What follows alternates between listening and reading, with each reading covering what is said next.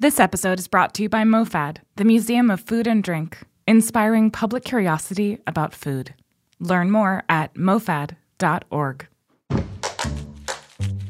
I'm HRN's Executive Director, Caity Moseman Wadler, with a preview of this week's episode of Meat and Three, Heritage Radio Network's weekly food news roundup. This week, we're celebrating Black culture through the complicated lens of agriculture.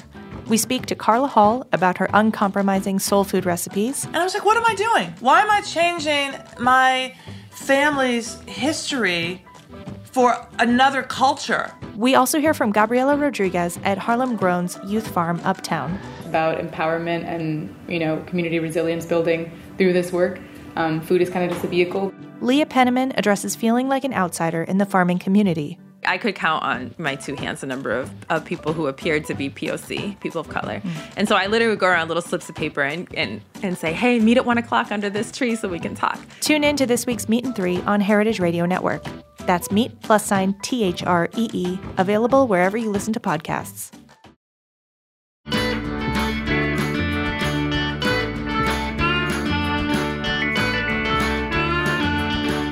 Welcome to Feast Your Ears. I'm Harry Rosenblum. I love to talk with people about what they do and how it influences their personal food stories.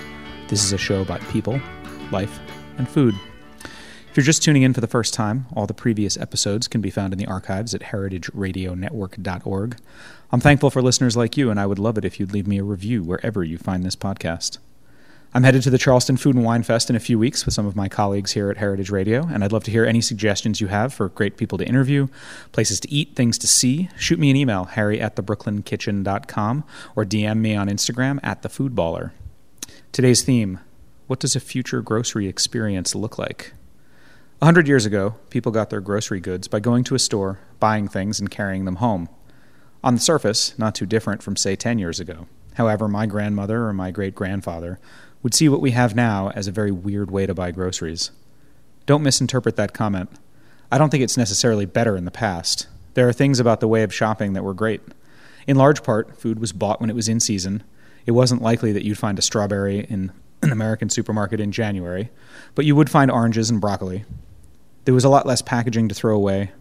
We seem to be obsessed with packaging in today's shopping world.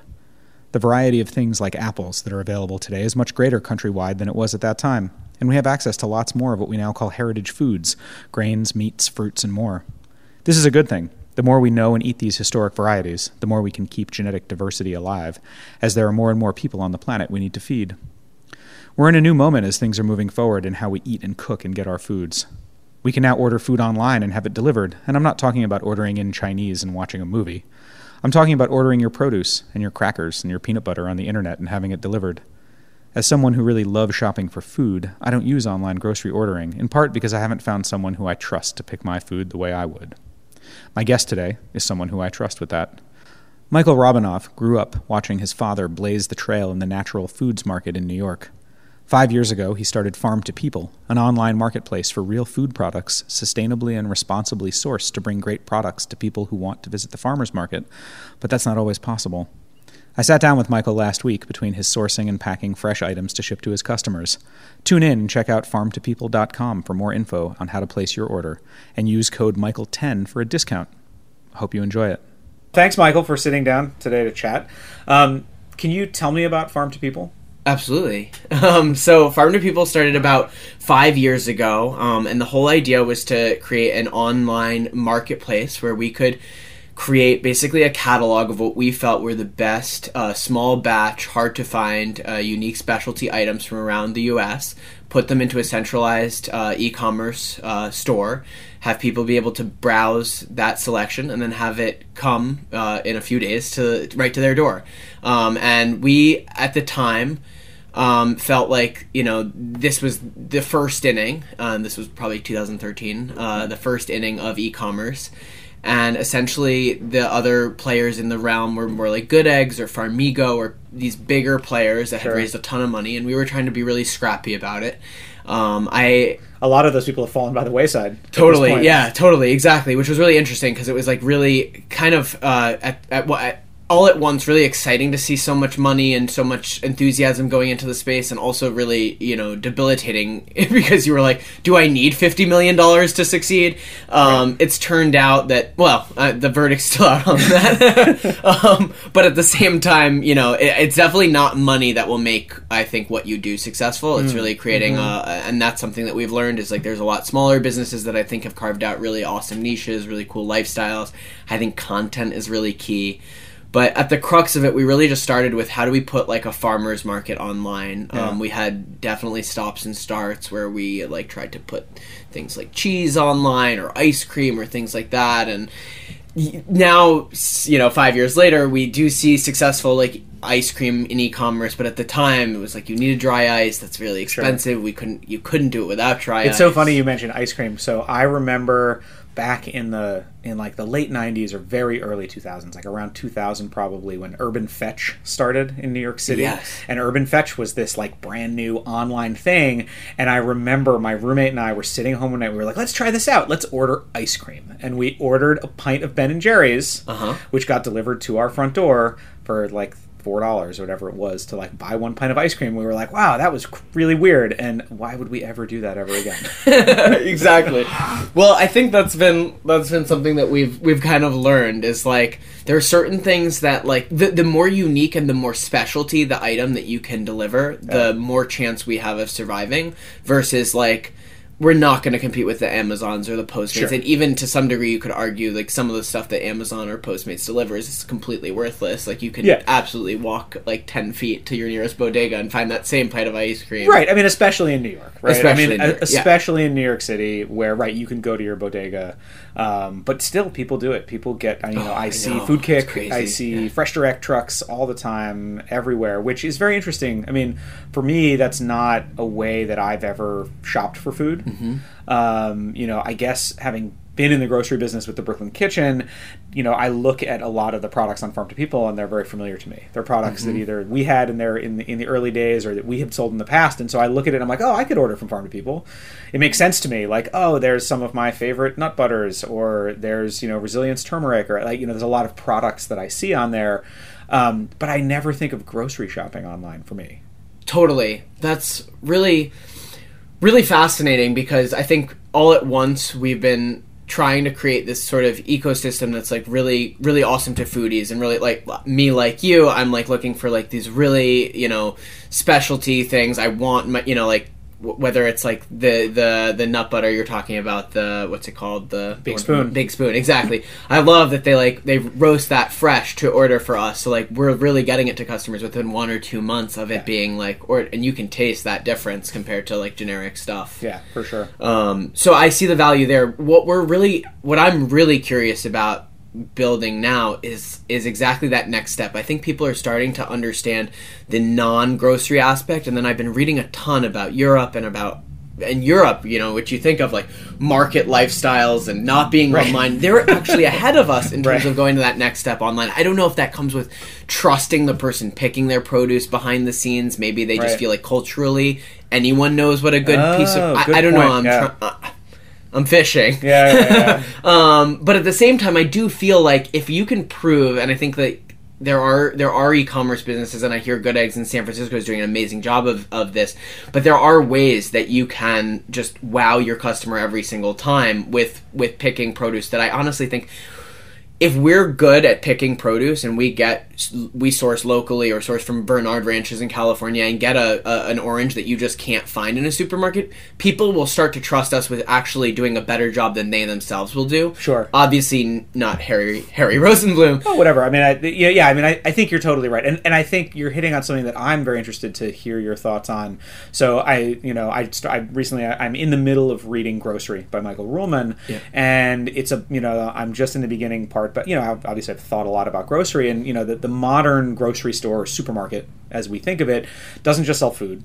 Doesn't just sell fresh food, right? You've got the whole the, the old center aisle thing that people talk mm-hmm, about with yep. all the snacks and every you know a zillion different things. But one of the things that makes those stores work is the width and breadth of what they sell, and so they're not just selling you one kind of nut butter. They're selling you every kind of nut butter, right? And so the idea is that they're stocking shelves that are so large that every single customer who comes in there, whether they want Skippy or Jif or almond butter or organic or not organic or chunky or creamy. Every single person leaves with peanut butter of some variety. Mm-hmm. And I feel like that is a very different approach. I feel like that's the Amazon approach, mm-hmm. right? You go on Amazon, you can buy everything, everything you could possibly think of, and in every variety and every size, right? Exactly. And that's like a supermarket. I mean, uh, the modern supermarket, I think, uh, on average, has forty thousand products in it. Mm-hmm. And you look at something like what we were doing at the Brooklyn Kitchen with retail, or what Farm to People is doing. I mean, how many products do you guys have online? At our peak, we had 700, and we're actually looking at bringing that to 500. Right. I think we found like it's always that 80-20 rule, right? So Yeah. like we have the stuff that really moves and works, and then there's a lot of really specialty stuff that you have maybe your your your ardent followers for, but it doesn't quite make sense to stock that year round. Yeah. Um, Yeah. So I mean, you know, so what you're doing is trying to curate these things, and again, as you said, like get people to trust you, and say, listen, we're not going to have you know four different kinds of oranges or 19 different kinds of apples, half of which might rot before anybody buys them all. But you're operating on a margin and you're selling volume, and you know, in a supermarket, if you sell through enough of them. You still make a profit, even if you end up trashing half of them, right? Yeah. And that's a different model from what you're working on. Totally. Um, I think what to, to speak to that food waste, and I think that's where I hope consciousness is rising with with customers. I know, I know, in paper and in talking to people, it is. Right. I- in practice, is going to be something that's going to still need to prove itself out. But um, I mean, the way that we're ordering is really so. It's like a it's a it's a 48 hour cycle. So customers' orders close on Friday evenings for Monday delivery and on Sunday night for Wednesday delivery. Not your 20, you know, your your 20 minute e- immediate satisfaction that Amazon or Postmates can Yeah. deliver. But the idea there is that we're able to like have this communication with farmers and with customers. That's a really like organic balance. So we know what farmers are seeing in the fields, what could be harvested, and then we're relaying that to customers who then have until like X time to decide. And then we go back to said farmer and say like we need X of this. Then they don't even have to harvest it. It can literally stay in the ground another week. It can go to a different outlet. Sure. All, there's so many different options about like just fixing that supply chain so that it minimizes the amount of like kale that shows up at my door that I have no you know no customer to buy it. Right. And then we're stuck eating it or, Yeah. or, or worse throwing it away Right. um, and it just it just feels like a waste and it feels like if you know that like you were saying if you know that you're not the pickiest eater you just want want quality and you want to know that it's fresh a good cook will know what to do with chard versus kale versus you know Right. Right. collards Yeah. you know as long if, if if what's most important to you is flavor and knowing that it was was local and knowing that nothing was wasted you'll make do with like a really awesome leafy green even if it's not the perfect leafy green and a good cook going to your recipe or cookbook idea it doesn't necessarily need to be like red leaf kale you can try lacinato kale or tuscan kale and just like and i think that's getting people more comfortable with cooking Michael, what led you in your early 20s down the entrepreneurial path? I mean, it's not everybody who at that age says, I'm going to start a logistics company selling food. Totally, yes. So much like uh, much like Mo- Moxie, your daughter, um, I began. Uh, I be I, my my first experiences with food go back to before I can really remember life. Um, and I grew up with my my my father, who was in the natural products industry and actually had his own uh, chain of retail stores that he ended up selling to Mrs. Greens, which you Oh, may okay. know. Yeah, sure. Um, and so I grew up, you know, whether it was him finishing off construction on one of his retail stores, he like jokes that he like put me up on a ladder and I got to screw in one of the light bulbs as like a three year old. I mean, we, we have a picture of Moxie in a snowsuit asleep on one of the desks near where you and I are currently sitting. exactly. Uh, and I believe I don't think there's a picture, but before we installed the staircase to the second floor in the in the Brooklyn kitchen on Frost Street, uh, there was a ladder up to the second floor, and but our office was in the second floor, and so there was a day where like the old staircase came out, and it took a couple days for the new one to be put in. So there was a ladder, and so we, I carried her up the ladder in her car seat.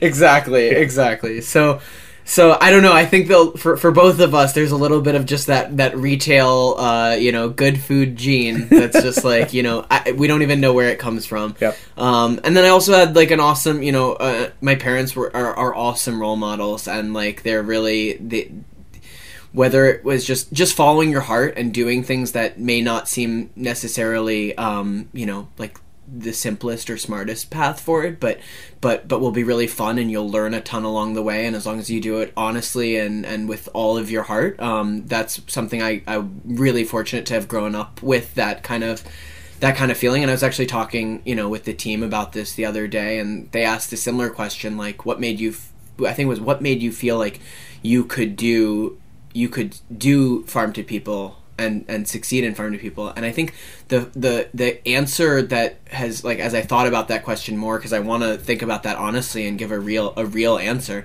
is is that i don't know that i can do it and uh-huh. that's what makes it exciting like i don't know like I don't know that I that this will succeed. I don't know that I will succeed, but that's part of the journey and that's part of the the diving in the deep end. And because I don't know, it makes every day so fun and it makes me push so much harder. Sure. Because I don't feel like there's this wasn't this wasn't like something that seems obvious and there's a lot like w- we talked about earlier there's a lot of people with a lot more money that have have not been able that, with a lot better de- with with degrees let's get into that, with degrees that have not you know made, made it work. And so to me it's like it's meeting people like you like like um, I, you know all of these restaurateurs who also just had ideas to just open up a restaurant with good food sourcing from farmers directly and doing doing things like that that I'm you know if you have a product and you can s- see the passion oozing from those people you just start to understand like this is something that's more of a calling than necessarily like a good business decision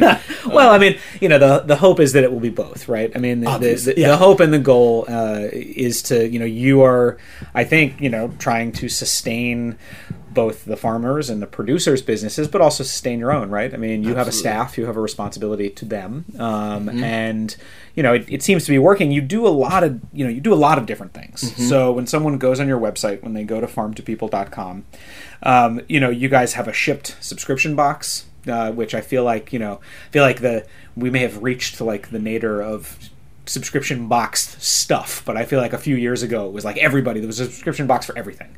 Absolutely. For pens, for pencils, for beer, for you know popcorn, for whatever you want, right? Yeah. Um, and then you guys also you sell at pop up markets. Mm-hmm. You do uh, uh, you know you do a fresh box, which is more like a CSA, and then you also sell a la carte, Mm-hmm. right? So there's a lot of moving pieces there. Um, can you talk a little bit about sort of how those various aspects sort of work together? Yeah, absolutely. Um, and I think that's that's a moving target too. So Sure.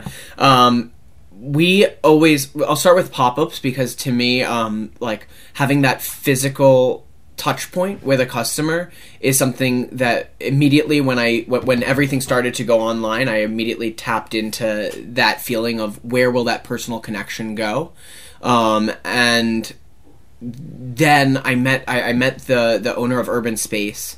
Um, really fortunately through a friend of a friend and like got a meeting with him and pitched him on this idea that we should have a little pop-up at the Union Square Holiday Market. And through that and through iterations and figuring out kind of the flow of what people are looking for in those holiday markets and how it can link up with online, I started to feel like if we can really create a an embodiment of the brand in in in the flesh, Yeah. people will be more connected to the food and to what we're doing online as a result. So I mm-hmm. still feel we, we want to do things like events and dinners and get even more into the kind of physical realm, not necessarily because I feel like retail is where things are going. I, I as you can imagine, I probably feel like things are going more towards Sure. towards online and convenience. But I do feel like as we shift away from retail, there's going to be that piece of community and that piece of retail that customers will miss, um, and it's going to be more experiential retail. Um, and so the pop ups were something that, and again, maybe it's just having grown up in my dad's stores and just knowing a lot of other retailers from from his generation and from a newer generation. I do feel like when you can create a special spark in in in in person it's it's really meaningful. So that's the one not so obvious piece to like the farmtopeople.com Right. site Yeah, that we yeah. do that that I think makes me really happy and really fulfills me in a way because I love meeting people, I love showing them, I love talking to them in person, and it's something that I desperately feel is missing online and we're trying videos, we're trying things Yeah. out, but there's nothing like this Right. one-on-one connection.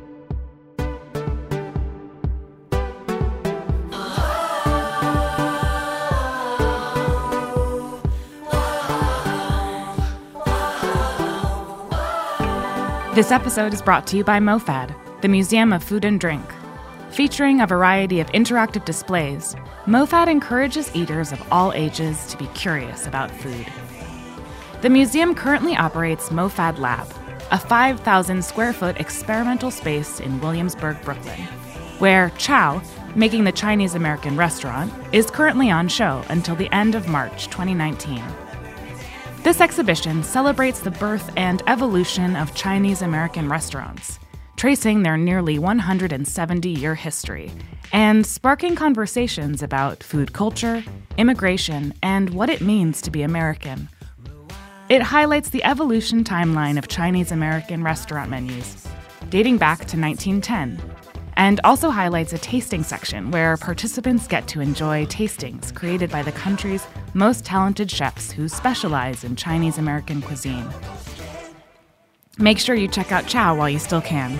The exhibition closes at the end of March 2019. Check out MoFad's tastings and extensive event calendar at mofad.org/events.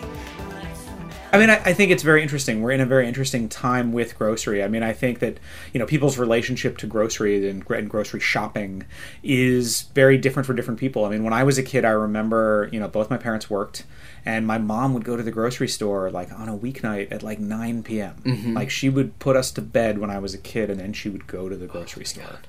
And I remember, you know, her feeling like it was drudgery, right? Like mm-hmm. it was it was yeah. something that had to get done, right? Because we needed food but it wasn't something that was fun. In in his book Grocery, Ruhlman writes about how his father loved going to the grocery store. Like Saturday was his dad's day, and he would visit four or five different grocery stores mm-hmm. in Cleveland where they lived, and you know, and and that's a very different relationship. I love grocery stores. Mm-hmm. Part of it from being in the business, I love looking at different products. I like seeing what's out there, mm-hmm. um, but at the same time, you know, people not everybody has the same relationship to it. And sometimes going to the grocery store sucks. Sometimes i'll you know i'll be like oh man we're out of oatmeal. And like that's what i need to make the kids for breakfast in the morning and it's 10 o'clock at night and you know we live in new york as we talked about and like sure so i go down to the bodega and buy some oatmeal so i have food to feed my children in the morning right? If it was just yeah. me i would eat something else. Yeah. but like you know your kids kind of get into a habit and they want something specific and you kind of have to have to do that for them. Yeah and then you know but then there's also the aspect of it of like enjoying the shopping that you're doing. And i think that's the that's what ruhlman's father really liked about it. And i think that's why people like going to a butcher or mm-hmm. going to a bakery and potentially meeting someone that has had a hand in the creation of that food. And it is that personal connection. And so we are in this weird moment of you know people i i you know are going to a place like farm to people and they're they want to know about mark who makes uh, or you know big spoon. Mm-hmm, uh, yeah. you know uh, nut butters who's a great guy and who is super cool and is making this incredibly fresh product but they can't meet him right? Exactly. And they want to be able to order it because they don't necessarily have time to find a store that happens to sell it, right? And they're not going to spend the time to do that. And so, how do you forge those connections? And so, I think it's very new. I think we still are in like the very early stages of it. And I feel like it's odd for a business the grocery industry. I mean, you know, A and P essentially, the Atlantic and Pacific yeah. Tea Company created that in the 19th century, the grocery yep. as we understand it now, and you know that business seems well formed right? Mm-hmm. If you ask people, oh, you know, what happens in a grocery store and a supermarket, everybody knows what that means, right? But if you ask somebody like, well, how do you order that food from this tiny little supercomputer in your pocket? Right, that's very new. I mean, totally. you know, the iPhone has not existed for that long. Yeah. So we're in this space of how do you put this technology, but how do you keep a connection to people? And food is so personal. Exactly. I think if, if if we can be successful at doing that, what what what I think that future looks like is knowing that the, the this great quality that your oatmeal, that your milk, that your yogurt, that your eggs, that your vegetables are going to show up every Monday, every Wednesday, every Friday, when whatever night you need it to, and that you can eliminate that unfun part of keeping your fridge stocked yeah. um, and keeping your pantry stocked so that you know in the morning my kids are going to have breakfast yeah. you know i'm going to have my my half and half for my coffee i'm going to have my coffee whatever those right. yeah, staples are that we all need to get through our through our days successfully um, if you can know that that unfun part of keeping track of everything and keeping your house inventory for lack of a better word like yeah. in, in in in stock um, then then that allows you to really go out and experience the really fun pieces of shopping the experience experiential stuff. That doesn't even need to be commerce. That doesn't need to be going to a store to buy something. It can be going to an event space and learning how to make dumplings. Right, Going to an event space and listening to Mark talk about what it means to get nuts, you know, from the Virginias and North Carolina, and and then milling uh, or roasting them and grinding them within you know weeks, as opposed to what happens in you know at Jif when it takes you know those those nuts are all rancid, and why are people now you know allergic to peanuts on such a on such a larger scale than when you were a kid? Like that's that's not normal. Like that didn't happen normally. Like um, and so I really think that if we can look at retail less as I'm trying to sell you something, it's more I want to enrich your experience and your relationship to food, and here's how. And then the other stuff, like yes, you still need to eat. I can get you that any time of the day. Sure. Yeah, absolutely. I, yeah. How do you guys choose products for farm to people? Ooh, I mean, it's it's the most fun piece, um, Right. and also the most challenging piece because it's it's it's it's it's thinking through what sounds delicious, but what also will fit in terms of like a price point, and also then something that we've noticed over over the five years is just how many jam makers or how many now we're seeing this explosion of hot sauce makers Yeah. and what's the reality there in terms of uh who how many people want to try a different hot sauce with an, every order and how many people want to order like three or four and then when you see them come back they're only ordering like that one like they they tried four and then Yep. they found their one and then so in terms of offering and not getting overloaded with SKUs, it's like finding that 500, you know, items that we find the best, that our customers find the best, Sure. that they're ordering consistently, and not overwhelming them with options. The one nice thing about going to a supermarket is, and I still think you're overwhelmed, but at least you know most of those brands, for better or worse. You know, Right. like Sure. I never, you know, want to buy like Hershey's as my chocolate option, Yeah. but I know what Hershey's is. I know it comes with like such and such territory, such and such price point. Yeah. yeah.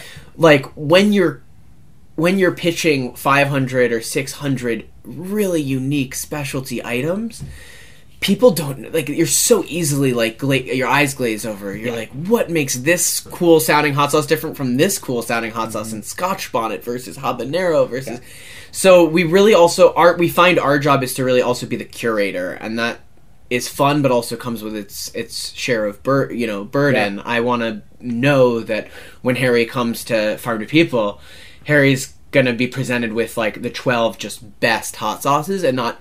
We don't need to be Amazon. We don't need you to come here and be like, here are two hundred, you know, uh, you know, artisanal hot Well, and, and and it must be a struggle too because the you know we also I think are living in an age of uh, an entrepreneurial explosion.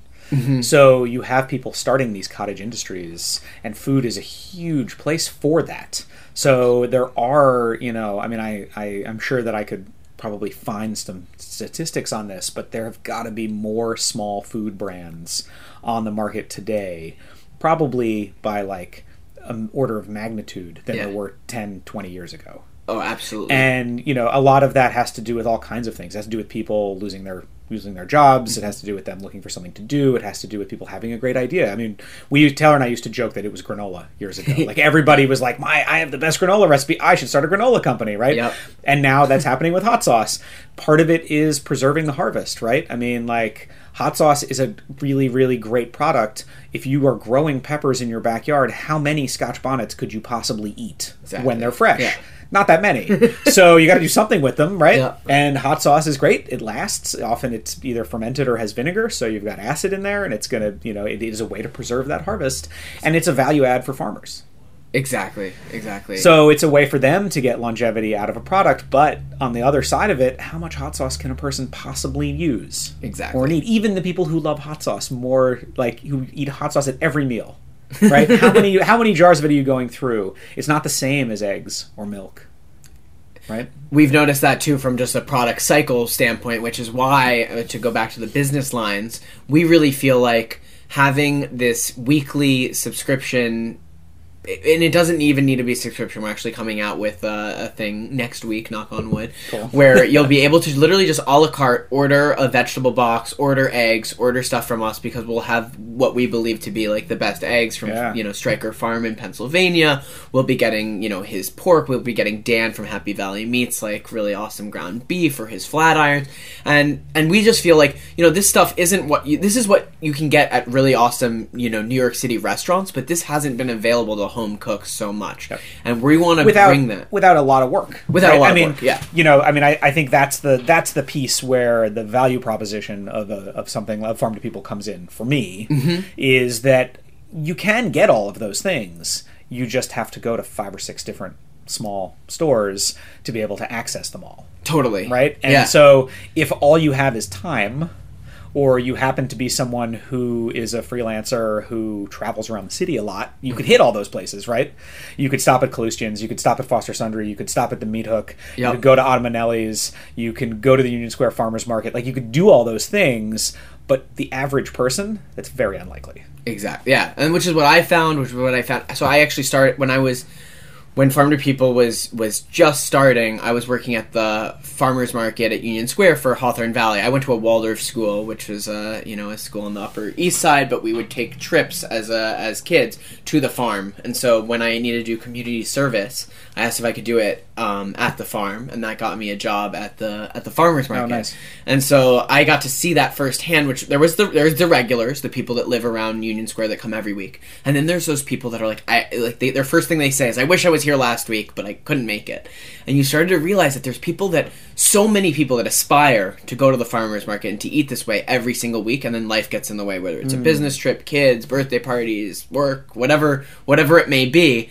That if they could get that quality delivered, I started to see this opening and this Ah. this kind of opportunity. I live about ten blocks away from Foster Sundry. I hit that probably once every every two weeks. Kalustyans is like once every six months or once every year because Sure, 'cause going to often are twenty you eighth on- and yeah. Lex is not you know not super often in in my life and in my, Right. my where I'm where I'm walking. So I love I love both stores equally, but exactly like you're saying, I just can't. Well, we were talking earlier about Snuk Foods. Yeah. I had Max Falkowitz on on this show uh, a couple months ago.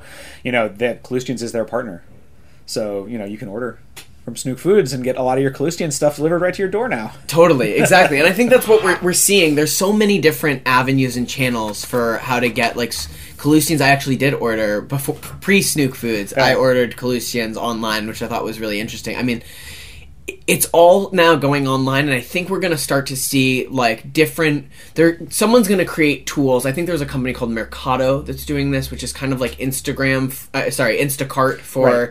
For independent retailers. I almost feel like there's going to need to be like an app, sort of like where you have something where you can like task manage, but it's like Yeah. for all of your different favorite stores. And hmm. instead of it being like Amazon, which is like this own e-commerce setting, it'll be like a, a marketplace that manages all of your different subscriptions and manages all of these different things. So that because remembering to log into whether you know you have Blue Apron or your gym membership, there's too many subscriptions. It's like, Sure, yeah, yeah, yeah. You just look at your credit card, so you're like, I forgot I had that, or and so pe- there's someone someone you know from Google We'll figure that we'll figure that. I mean, I think the, the thing then though it, it gets back to you know it gets back to that trust aspect of like you know if you're ordering through a third party who then is contacting your you know grocer of choice or butcher of choice or cheesemonger of choice it's about trusting that person to relay that information correctly essentially right i mean Yeah. and and you know i mean my my personal parable about that is like the you know i used fresh direct exactly once i mean it was very early on and i suppose i should give them another try if i'm in need of that but i don't really need that service at the moment. Um, you know but i ordered uh, cilantro and I had like planned a, a menu around like needing cilantro for something and they sent me tarragon instead and I was like well I can't that doesn't help me. Now I have the whole point of this was I didn't want to go to the grocery store or I didn't have time. Mm-hmm. Yeah. and you sent me tarragon. I cannot sub that for cilantro right? Yep. and it was tarragon that was labeled cilantro so the question is who, like, you know, the person who picked that off the shelf in the freezer or the, in the refrigerator, like, it said cilantro, right? Yeah. They didn't check it. Somebody mislabeled it. These kind of mistakes happen, of course, right? But it was just, it was very off-putting as a, as a, you know, it, it, it lost my trust. Yeah, absolutely, and that's where I think online is is I mean, it's obviously like that's up to the retailer to get that right every single Sure. time. Yep. I also find in online what's interesting, and we were talking about, you know, picking picking the right produce or trusting someone else to pick that right produce for you. And I find this to be a really a really different experience from the the physical grocery shopping world. If I go to a store and I pick up an avocado that then I bring home and I'm like, oops, that had a you know like I, I misfelt it. I thought it was ripe, it wasn't. I always the onus is on me. Sure. But if I, you know, am feeling the avocados that we're sending out to customers and I feel like it's a good avocado, but it ends up being bruised, then the onus is on me again, you know, on the company Yeah, that sent sure. it. So there's definitely this this this added and I think it's going to make every the whole supply chain better because it's the difference between profit and no, and and not being profitable, but is going to be holding everybody from farmer to whether it's distributor to e-com uh, to, to to pick and packer Yeah. to delivery person all the way down that line. We have so much more responsibility to get that perfect product to the end user because it's now not on you. You're paying us to do that. No, it's a very it's a very good point. Yeah. And I yeah, it's a challenge. I think it's a it's a fun challenge. Yeah, for sure. um, who's your target customer at Farm to People? it's it's busy it's very busy women for the most part um, we have some really amazing customers and what they tell us is is that we're helping them exactly what i was saying before we're helping them feel like they're hitting the farmers market every single week and supporting uh you, you know small farms from around the you know what, what do we call it? 200 250 miles from from new york city. Um, and they really feel like as a result um, they're getting to eat healthier. They're getting to try new things. When we give them re- we give these recipe suggestions and tips and storage tips we're giving people kind of this connection to the food in a way that and we hear this a lot customers when even when they go to the farmers market you're you're you're pulled in the direction of the foods that you're most comfortable cooking. So even if you're at the farmers market and you're supporting a local farmer, you may still be just buying potatoes or carrots or peppers or you know or lettuce, and you're not trying spigarello or Kohlrabi. kohlrabi, Yeah. exactly, or you know even purple top turnips, Sure. or any of that stuff. That's and then we give pip, pickling tips or all these different ideas, and they're like, "Wow, that's delicious." I had, and then thanks to restaurants and the the the the the raising what do you you know the raising sensibilities that people are having in terms of when you go out and eat at a Marlow and Sons or a diner or or pretty much any restaurant these days you're seeing something unique on a on a on a menu that you didn't see 10 years ago. Yep. kimchi whatever. And then we're delivering those products that make it easier for you to even try those things at home. So I mm. think it's my hope is that it's a good collision of just people people looking for and trying new flavors wherever that is in their life and if we can bring that back to your own kitchen Right. it, it can be a really awesome you know experience for customers very very cool i mean i i'm very uh, i'm excited to see like what the future holds for the grocery business and for what farm to people's piece is that um, you uh, you said in answering some questions i sent you before this interview uh, that if you could have dinner with anyone it would be danny meyer or michelle and barack obama um, i think they'd be i mean I, I don't see why you wouldn't want to have dinner with all three of them All three, together yeah. right um, have you sent any of them a uh, farm to people uh, box I haven't. I emailed uh, Sam Kass once Yeah. and never got a response. But he, I was, I was thinking, like, I, you know, I don't, I don't know how I would reach M- Michelle Obama, but I was thinking. Yeah, I don't think you him- can just like blind Yeah. send a package to the Obamas at this point. Probably, and if that happened, it gets blown up out in the you know in the middle of a field somewhere. Exactly, exactly. But I think what they did, obviously, you know, we're ever more thankful for them today than we were even two two years ago. Absolutely. Um, but I think that like just having a commander in chief and, and and a first lady that believe in good food and go out and, and, and explore the world through food and Yep. the fact that they they see the value in your you know raising your kids to eat the right way and garden I mean it it, sure. it, it, makes me want to like cry now but I mean, I feel like I feel like there's the the only. I mean, like they have such a great touch point with food of having had bees and had the garden at the White House and the things that Sam Kass did. All of the other things that I can think of related to presidents and food are like. Reagan making ketchup a vegetable. Right? I mean, he didn't do it personally, but like under his administration, ketchup being considered a vegetable in school lunch. Uh, uh, George Bush uh, hating broccoli. famously, um, and now our current commander in chief, who you know serves fast food and likes his steak well done with ketchup. Yeah. It's it's it's it's a sad state of the union, but yeah, I mean, I think that beyond beyond them obviously being some of the most intelligent diplomatic people in the world, they also their connection to food speaks to me a lot. I'd love to learn leadership and all of that from them, but just I think sharing a good dinner would be amazing. And then Danny Meyer, similarly, as I'm trying, we talked about this Yeah. in terms of how do you create a company that is is holds all of your employees accountable the right way incentivizes them the right way pays them fairly and gives them everything that they need to have you know a, a really awesome life the right way but then also like remembers to make a profit um because because danny meyer's figured out how to do that and i'm i'm, Yeah. I'm striving Yeah. um and and and and creates an amazing customer experience. And I, I like I read his book Setting the Table, and I just like to pick his brain for more. Are there any products that you wish you had uh, available at Farm to People that you haven't had good luck either like keeping in stock or even finding a supplier for? Well, milk has always been a major challenge because of temperature, um, and we're and, and then also shelf life. Um, if you're a, a, a dairy farmer out there that has really awesome milk, uh, I would love to figure out how to like you know because almost what we're doing is is if in the 50s you had the milkman if we Yep. can be that kind of milkman of the 21st century Yeah. um, but i want it to be that amazing grass-fed milk that you know got wiped out after you know in, in the 60s and 70s Yeah. and but if we can go back to what milk was you know and and well now now it's funny I joke because you know you used to get your whole milk and everybody had whole milk and it was the same milk and now it's you know skim or one percent or two percent or whole milk or Right. oat milk or um it, it's Yeah, yeah, yeah. Mil- the milk game It's is is not what it was so yeah I think I, I definitely want to I, I as a as an you know I don't know as an American as someone who grew up like with like cereal on the table and oatmeal and things like that like to me like every day kind of like started a little bit with like whole milk and now I understand it should it can be whatever milk you need it to be but I still feel like milk is that essential staple of milk and eggs really you know Mm. Yeah. when you think of the grocery store you think Right. of milk and eggs first Yeah. and then there's all the other fun stuff but it's like milk and eggs so yeah Awesome. Well, thank you so much for sitting down to talk to me today on Feast Your Ears. Um, I encourage everybody to go check out farmtopeople.com. Um, and I believe that there is a discount code with your name in it. Is that right? That yeah do code Michael 10 Yeah, and you can get 10% off uh, your first order. Uh, you can follow Farm to People at Farm to People on Instagram uh, and hear about all the awesome products that they have. thank you Harry thanks, appreciate it Michael. Thanks for listening to Feast Your Ears today.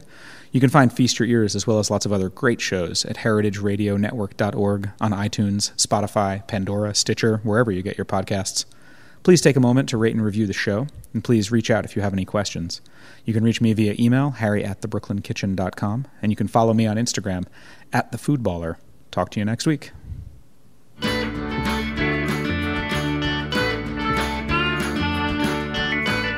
Thanks for listening to Heritage Radio Network, food radio supported by you.